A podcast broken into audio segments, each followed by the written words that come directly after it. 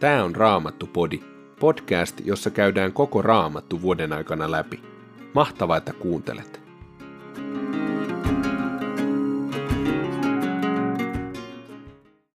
Tänään luemme Sakarian kirjasta luvut 1 ja 2. Apostolin teoista luvusta 21, jakeet 1-26 ja Jopin kirjasta luvusta 28, jakeesta 12 luvun loppuun. Sakarian kirja, luku 1. Darejoksen toisena hallitusvuotena, sen kahdeksantena kuukautena, tuli profeetta Sakarialle, Berekian pojalle, Idon pojan pojalle, tämä Herran sana. Herra on ankarasti vihastunut teidän isiinne. Julista siis kansalle nämä Herran Sepautin sanat. Palatkaa minun luokseni, niin minä palaan teidän luoksenne, sanoo Herra Sepaut. Älkää tehkö niin kuin isänne. Aikaisemmat profeetat julistivat heille, näin sanoo Herra Sepaut. Palatkaa vääriltä teiltänne ja lakatkaa tekemästä pahaa. Mutta teidän isänne eivät kuunnelleet minua, eivät välittäneet puheestani, sanoo Herra. Missä isänne nyt ovat? Entä profeetat? Elävätkö hekään ikuisesti? Mutta minun sanani ja käskyni, jotka minä annoin palvelijoitteni profeettojen julistaa, ovat kaikki käyneet toteen teidän isienne kohdalla. He tutkivat itseään ja myönsivät, niin kuin Herra Sepaat oli sanonut tekevänsä meille pahojen töittemme ja syntiemme vuoksi, niin hän on myös tehnyt. Darejoksen toisena hallitusvuotena, 11 kuukauden eli Sepatkuun 24. päivänä tuli Herran sana profetta Sakarialle, Berejoksen pojalle, Iddon pojan pojalle. Profetta kertoo. Minä näin yöllä näyn. Mies ratsasti punaruskealla hevosella ja pysähtyi myrttipensaita kasvavaan laaksoon. Hänen jäljessään ratsasti toisia miehiä punaruskeilla, vaaleanruskeilla ja valkoisilla hevosilla. Minä kysyin, Herrani, keitä nämä ratsastajat ovat? Enkeli, joka puhui kanssani, vastasi, sinä saat tietää, keitä he ovat. Myrttipensaiden keskelle seisahtunut mies sanoi, Nämä ovat ratsastajia, jotka Herra on lähettänyt kulkemaan maata pitkin ja poikin. He ilmoittivat Herran enkeleille, joka oli seisahtunut myrttipensaiden keskelle. Me olemme kulkeneet maata ristiin rastiin, ja yhä on kaikkialla hiljaista. Sen kuultuaan enkeli lausui, Herra Sepaot, kuinka kauan kestää ennen kuin armahdat Jerusalemia ja Juudan kaupunkeja olethan ollut niille vihoissasi jo 70 vuotta. Silloin Herra lohdutti enkeliä ja puhui hänelle lempeästi. Enkeli, joka puhui kanssani, lausui minulle. Julista ja sanoo, näin sanoi Herra Sebaot. Minä rakastan palavasti Jerusalemia. Minä puolustan Sionia, mutta minä vihaan niitä kansoja, jotka kerskuvat olevansa turvassa. Kun minä hetkeksi vihastuin omalle kansalleni, nuo kansat tekivät sen kärsimyksen raskaaksi. Sen tähden Herra sanoo, minä käännyn jälleen Jerusalemin puoleen ja armahdan sitä. Minun temppelini rakennetaan sinne, sanoi Herra Sepaot. Mittanuora vingotetaan Jerusalemin yli. Koko kaupunki rakennetaan uudelleen. Julista edelleen, näin sanoi Herra Sepaot vielä tulee minun kaupungissani vallitsemaan yltäkylläisyys. Vielä minä annan Sionille lohdutuksen. Vielä minä valitsen Jerusalemin omaksi kaupungikseni. Luku 2. Sitten sain nähdä neljä sarvea. Minä kysyin enkeliltä, joka puhui kanssani, mitä nämä tarkoittavat. Hän vastasi, Nämä sarvet tarkoittavat niitä kansoja, jotka ovat hajottaneet Juudan, Israelin ja Jerusalemin asukkaat ympäri maailmaa. Sen jälkeen Herra antoi minun nähdä neljä seppää. Minä kysyin, mitä he aikovat tehdä? Hän vastasi, nuo sarvet ovat hajottaneet juuden asukkaat ympäri maailmaa, niin ettei kukaan ole voinut enää nostaa päätään. Nuo sepät taas ovat tulleet pelottamaan viholliskansat pois ja murskaamaan niiden sarvet, joilla he ovat puskeneet juuden maata ja karkottaneet sen asukkaat kaikkialle maailmaan. Tämän jälkeen näin miehen, jolla oli kädessään mitta nuora. Kysyin häneltä, mihin olet menossa? Hän vastasi, menen mittaamaan Jerusalemia nähdäkseni, kuinka leveä ja pitkä siitä tulee. Juuri silloin astui esiin se enkeli, joka oli puhunut kanssani, ja toinen enkeli tuli häntä vastaan ja sanoi hänelle, juokse sanomaan tuolle nuorelle miehelle näin.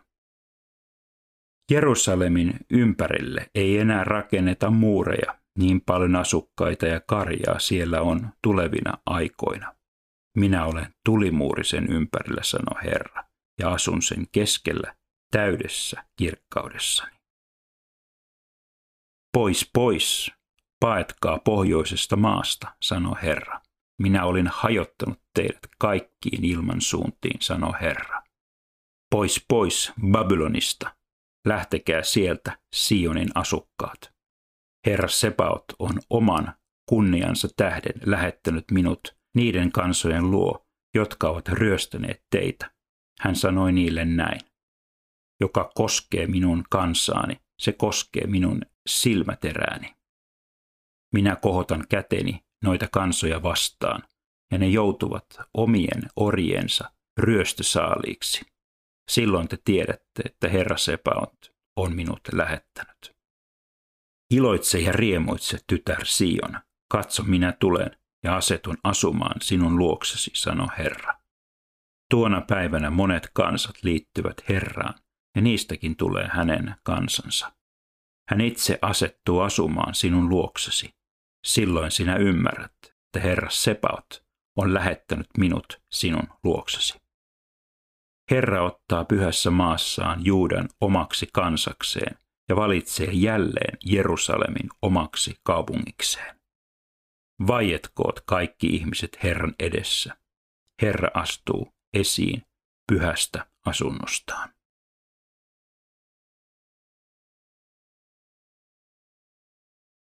Apostolien teot, luku 21. Niin siis erosimme heistä, lähdimme merelle ja purjehdimme suoraan Kosin saareen, seuraavana päivänä Rodokseen ja sieltä Bataraan. Patarassa löysimme laivan, joka oli lähdössä Voinikiaan, ja jatkoimme siinä matkaamme. Kun Kypros tuli näkyviin, suuntasimme kulkumme sen eteläpuolitse Syyriaa kohti, ja niin saavuimme Tyrokseen, missä laivan oli määrä purkaa lastinsa. Tapasimme sikäläiset opetuslapset ja viivyimme heidän luonaan viikon ajan. Hengen vaikutuksesta he varoittivat Paavalia menemästä Jerusalemiin. Kun viikko oli kulunut, lähdimme taas matkaan, ja kaikki veljet vaimoineen ja lapsineen saattoivat meitä kaupungin ulkopuolelle saakka. Meren rannalla me yhdessä polvistuimme ja rukoilimme. Ja sitten jätimme toisillemme hyvästit. Me nousimme laivaan ja he palasivat kotiinsa. Tyroksesta lähdettyämme purjehdimme Tolomaikseen. Sinne merimatkamme päättyi. Menimme tervehtimään veljiä ja viivyimme päivän heidän luonaan. Seuraavana päivänä lähdimme liikkeelle ja niin tulimme Kesareaan. Siellä menimme evankelista Filippoksen luo ja majoituimme hänen kotiinsa.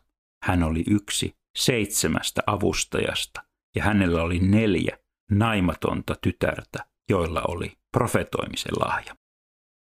Olimme olleet kaupungissa jo useita päiviä, kun sinne saapui Juudeasta Agabos-niminen profeetta. Hän tuli luoksemme, otti Paavalilta vyön, sitoi sillä jalkansa ja kätensä ja julisti. Näin sanoo pyhä henki. Tällä tavoin juutalaiset Jerusalemissa sitovat sen miehen, jonka vyö tämä on, ja luovuttavat hänet pakanoiden käsiin. Tämän kuultuamme me yhdessä Kesarean uskovien kanssa pyysimme, ettei Paavali menisi Jerusalemiin, mutta Paavali sanoi, miksi te tuollaista puhutte, miksi itkette ja raastatte minun sydäntäni? Minä olen valmis kahleisiin ja kuolemaankin Jerusalemissa, Herran Jeesuksen nimen tähden. Kun hän ei antanut periksi, me rauhoituimme ja sanoimme, toteutukoon Herran tahto. Oltuamme Kesareassa jonkin aikaa, varustauduimme matkaan ja lähdimme Jerusalemiin. Muutamat opetuslapset lähtivät mukaan ja saattoivat meidät majapaikkaan Mnason nimisen kyproslaisen miehen luo. Mnason oli varhaisempia opetuslapsia. Kun saavuimme Jerusalemiin, veljet ottivat meidät iloiten vastaan. Heti seuraavana päivänä Paavali lähti meidän kanssamme tapaamaan Jaakobia, ja kaikki vanhimmatkin kokoontuivat paikalle. Paavali tervehti heitä ja kertoi seikkaperäisesti kaikesta, mitä Jumala hänen palvelustyönsä kautta oli tehnyt pakanoiden parissa. Sen kuultuaan vanhimmat ylistivät Jumalaa, mutta sitten he sanoivat Paavalille, sinä tiedät veli, että juutalaisia on tuhansittain tullut uskoon ja kaikki vaativat kiivaasti lain noudattamista. Heille on sinusta kerrottu, että sinä opetat muiden kansojen keskuudessa eläviä juutalaisia hylkäämään Mooseksen lain ja kiellät heitä ympärileikkaamasta lapsiaan ja elämästä kansamme tapojen mukaisesti. Mitä siis tehdä? Varmastikin he saavat kuulla, että olet täällä. Tee neuvomme mukaan. Täällä on neljä miestä, jotka ovat antaneet uhrilupauksen. Ota heidät mukaasi, puhdistaudu yhdessä heidän kanssaan ja maksa heidän puolestaan, että he voivat leikkauttaa tukkansa. Siitä kaikki ymmärtävät, että sinusta levitetyissä puheissa ei ole mitään perää, vaan sinäkin pidät kiinni laista ja elät sen mukaisesti. Uskoon tulleinen pakanoiden asian me jo olemme ratkaisseet. Me olemme kirjeitse ilmoittaneet heille, että heidän tulee karttaa epäjumalille puhrattua lihaa, samoin verta ja myös lihaa, josta ei ole verta laskettu, sekä haureutta. Paavali otti miehet mukaansa ja puhdistautui seuraavana päivänä heidän kanssaan. Sitten hän meni temppeliin ja ilmoitti, milloin heidän puhdistumisaikansa päättyisi ja kunkin puolesta suoritettaisiin uhri.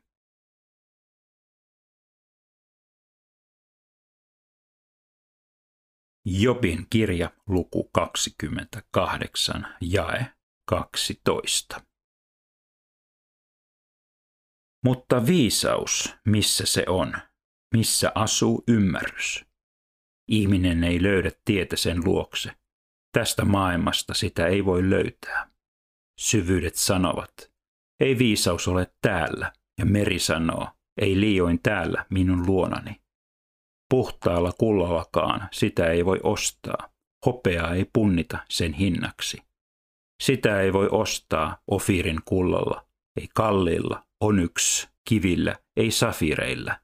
Ei kulta, ei kirkkain lasi, vedä sille vertaa. Kalleimpiinkaan kultamaljoihin sitä ei voi vaihtaa. Koralleista tai kristalleista on turha puhuakaan. Pussillinen viisautta on enemmän kuin kaikki helmet. Nupian topasit eivät vedä viisaudelle vertaa. Puhtain kulta ei riitä sen maksuksi. Mistä viisaus on lähtöisin, missä asuu ymmärrys? Se on kätkössä. Kukaan ei voi sitä nähdä. Se on piilossa taivaan linnoiltakin. Kuolema sanoo, tuonella sanoo, vain huhu siitä on kulkenut korviimme. Jumala yksin tuntee tien viisauden luo.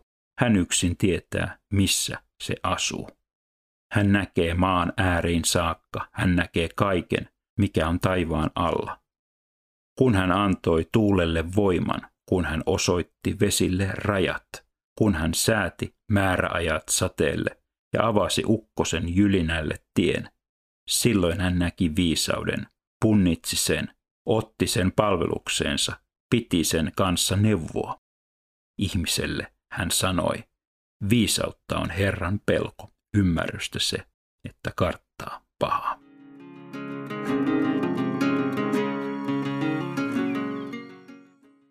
Tämän päivän apostolin teoissa seuraamme Paavalin matkaa Jerusalemiin. Hän ei ollut reissullaan yksin. Hänen seurassaan kulki eri seurakuntien edustajia, jotka kaikki olivat tuomassa rakkauden lahjansa Jerusalemin uskovaisille. Nuo mie- nuoret miehet olivat henkilöitä, joihin Paavali todennäköisesti sillä reissullaan erityisesti panosti. Kaikessa Paavalin toiminnassa näkyy määrätietoisuus. Hän saarnasi myöhään yöhön. Hän keskusteli aamutunneille saakka. Hän joka puolella palveli Herraa nöyrin mielin kyyneleet silmissä, kaikissa koettelumuksissa, joita juutalaiset juonillaan olivat hänelle aiheuttaneet. Paavali ei pelännyt nähdä vaivaa. Hän tiesi, että joka kaupungissa häntä odottivat vaikeudet ja ahdistelut. Mutta siitä huolimatta hän jaksoi jatkaa matkaa. Hän sanoi, elon jäämiseni ei minulle kuitenkaan merkitse mitään sen rinnalla, että pääsen matkani päähän ja saatan loppuun Herralta Jeesukselta saamani palvelutehtävän Jumalan evankeliumin julistamisen. Paavali tiesi, että elämässä ei ole kysymys vain siitä, mitä elämä meille antaa, vaan ennen kaikkea kysymys siitä, mitä me voimme elämälle antaa. Paavali antoi itsensä toinen toisille. Hän antoi itsensä Jumalalle. Hän antoi itsensä evankeliumin julistamisen työlle. Mille sinä itsesi annat? Raamattupodin sulle tarjoaa Opko ja kuunnella voit muun muassa Spotifysta, Apple Podcastsista ja yleisistä podcast-sovelluksista niin kuin Castboxista, Pocket Castsista ja Podcast Addictista.